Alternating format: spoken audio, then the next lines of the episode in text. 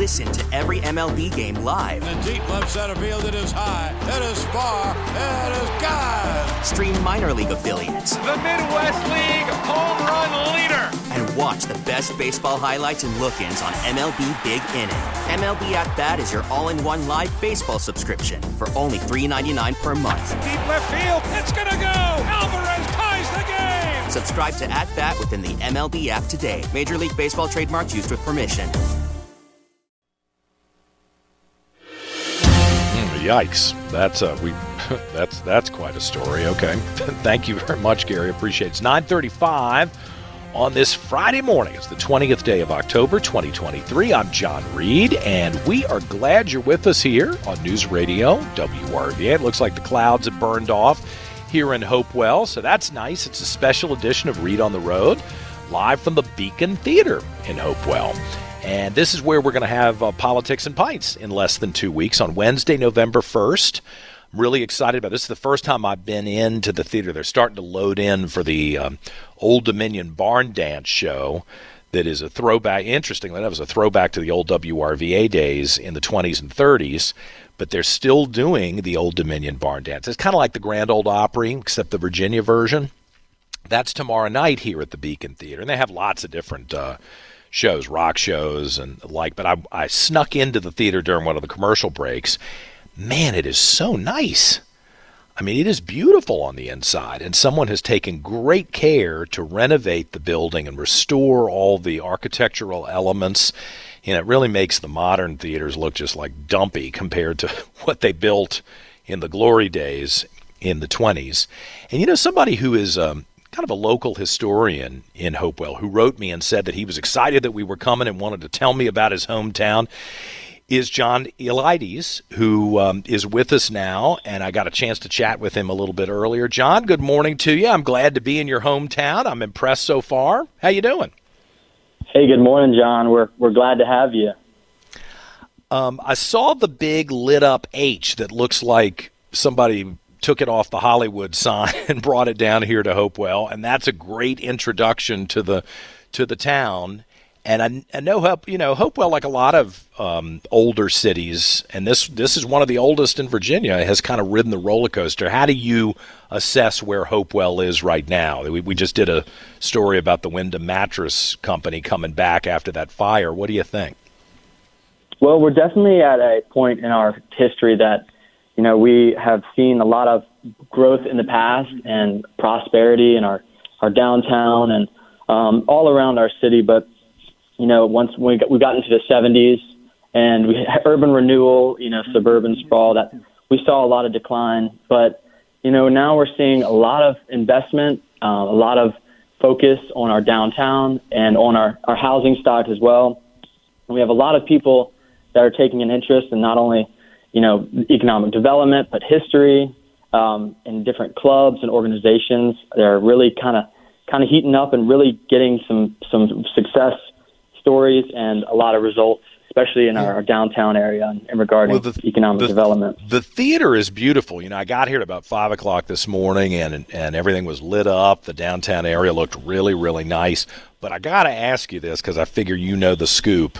Somebody told me that this theater which while it's very legitimate now, and and Jeff Katz and Howard and Doug Weiler and I are going to make it, you know, totally legitimate on November first.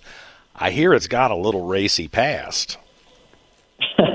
well, it, it is true. You know, in the early, it had a it had a lot of prosperity in the 40s and 50s, and uh, the 70s came around, and there were actually some porn flicks shown in the theater, and it created a lot of tension in the community, but thankfully, I think they finally decided that that was not the the, yes. the future of the Beacon Theater, and oh, so we're, we're now here where we are now. yeah, the Hopewell ladies did not appreciate what was being shown at the time. Now, whether they'll protest no, when all. we show up in a couple of weeks, I don't know. But you know, I also noticed as I was driving in, and I'm not sure I paid attention to this when I when I came here with George Allen a few years ago um, I crossed the Appomattox River, and the James. When I was looking at the map, the James River is right around the corner. What's what's the what's the story there about the the waterways? Well, yeah, that is one of the best selling points we have here in Hopewell. We City Point, which is a small town inside of Hopewell that's a part of the city, but City Point is right at the confluence of the Appomattox and James River. So there's tons of, of natural beauty along the, the waterways and on the James and the Appomattox, and especially down in City Point, which is actually the, the oldest continually inhabited English settlement in uh, North America. So everybody from Jamestown or the exploration group came up through here on their way to you know scout out this new territory that they eventually called Virginia. Exactly. So you know John Smith and a couple others down at Jamestown went on a, an exploratory uh, sailing up upriver uh, in inland from Jamestown and told the settlers to wait to set up a permanent camp. Well, they they decided not to. They and they John Smith and, and the team came back to Jamestown and they had found City Point and they really liked how it was situated on a bluff and at the confluence of the Appomattox and the James River. And they got back and since the settlers were already settled and with a permanent camp, they decided that they wouldn't make them take it down and pick up and head upriver. Uh, you know, those moments in history, who knows what would have happened had they uh, reestablished or established, um, you know, here in Hopewell right at the very uh, beginning. And I started following you on Instagram, and I thought some of the stories that you're telling and the pictures you're posting. What is it? Hopewell History Revealed on Instagram. What made you decide to become the local historian and you know, kind of the one man promoter for Hopewell?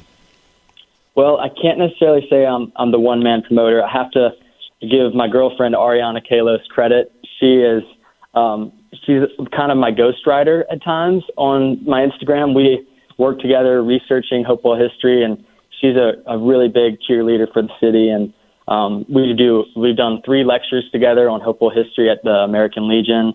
Uh, but I got into it basically when I was about 16. I started to interview my grandparents shortly before they passed away because I, I realized that you know their stories you know I won't ever get to hear again, and so that kind of turned into interviewing all a whole bunch of elderly residents in Hopewell, and then following that, I decided to start this Facebook group called Memories of Hopewell, Virginia, and it's now got like almost 4,500 members, and we get a lot of pictures and stories from them, and and then that just kind of grew into starting this Hopewell history page and actually putting together stories and sharing them with on Instagram and Facebook, but Instagram more so to try to reach a younger audience and engage them and to take an interest in our city and all of our, our rich history. It's, it's well, I love city. it, and you're a smart man to give credit to your girlfriend if she's helping you. So I'm glad I'm glad you did that. Well, we're hoping you will join us on uh, Wednesday, November first. I've got a pair of tickets for you uh, and bring Ariana to uh, Politics and Pints. Brace yourself; it gets a little racy at times, and it can be boisterous. I hope you, I hope you guys can handle it. I'm sure you can. But we're, I really appreciate you coming on the air today, and I'm, I'll uh, link to the Memories of Hopewell, Virginia Facebook page on my page, the John Reed Show, so people can keep up. And if you're on Instagram, I hope you'll look at Hopewell History Revealed. John Il- Eliades, we appreciate it very much. Hey, thank you so much. I really appreciate it. And if you have time, head down to Hopewell and, and check us out. I'm sure people will do it on that Wednesday. Maybe come and have dinner before uh, before the show. All right, we're going to give away these tickets now, and then I'm going to tell you who won because we've given away a pair every hour. So if you would like to join us for uh, Politics and Pints on Wednesday, no- November 1st, Call 833-804-1140, 833-804-1140, and the 11th caller will win a pair of tickets. You know what? If that doesn't work for you, you can still get tickets online at WRVA.com. We're back with more in a moment on News Radio, WRVA.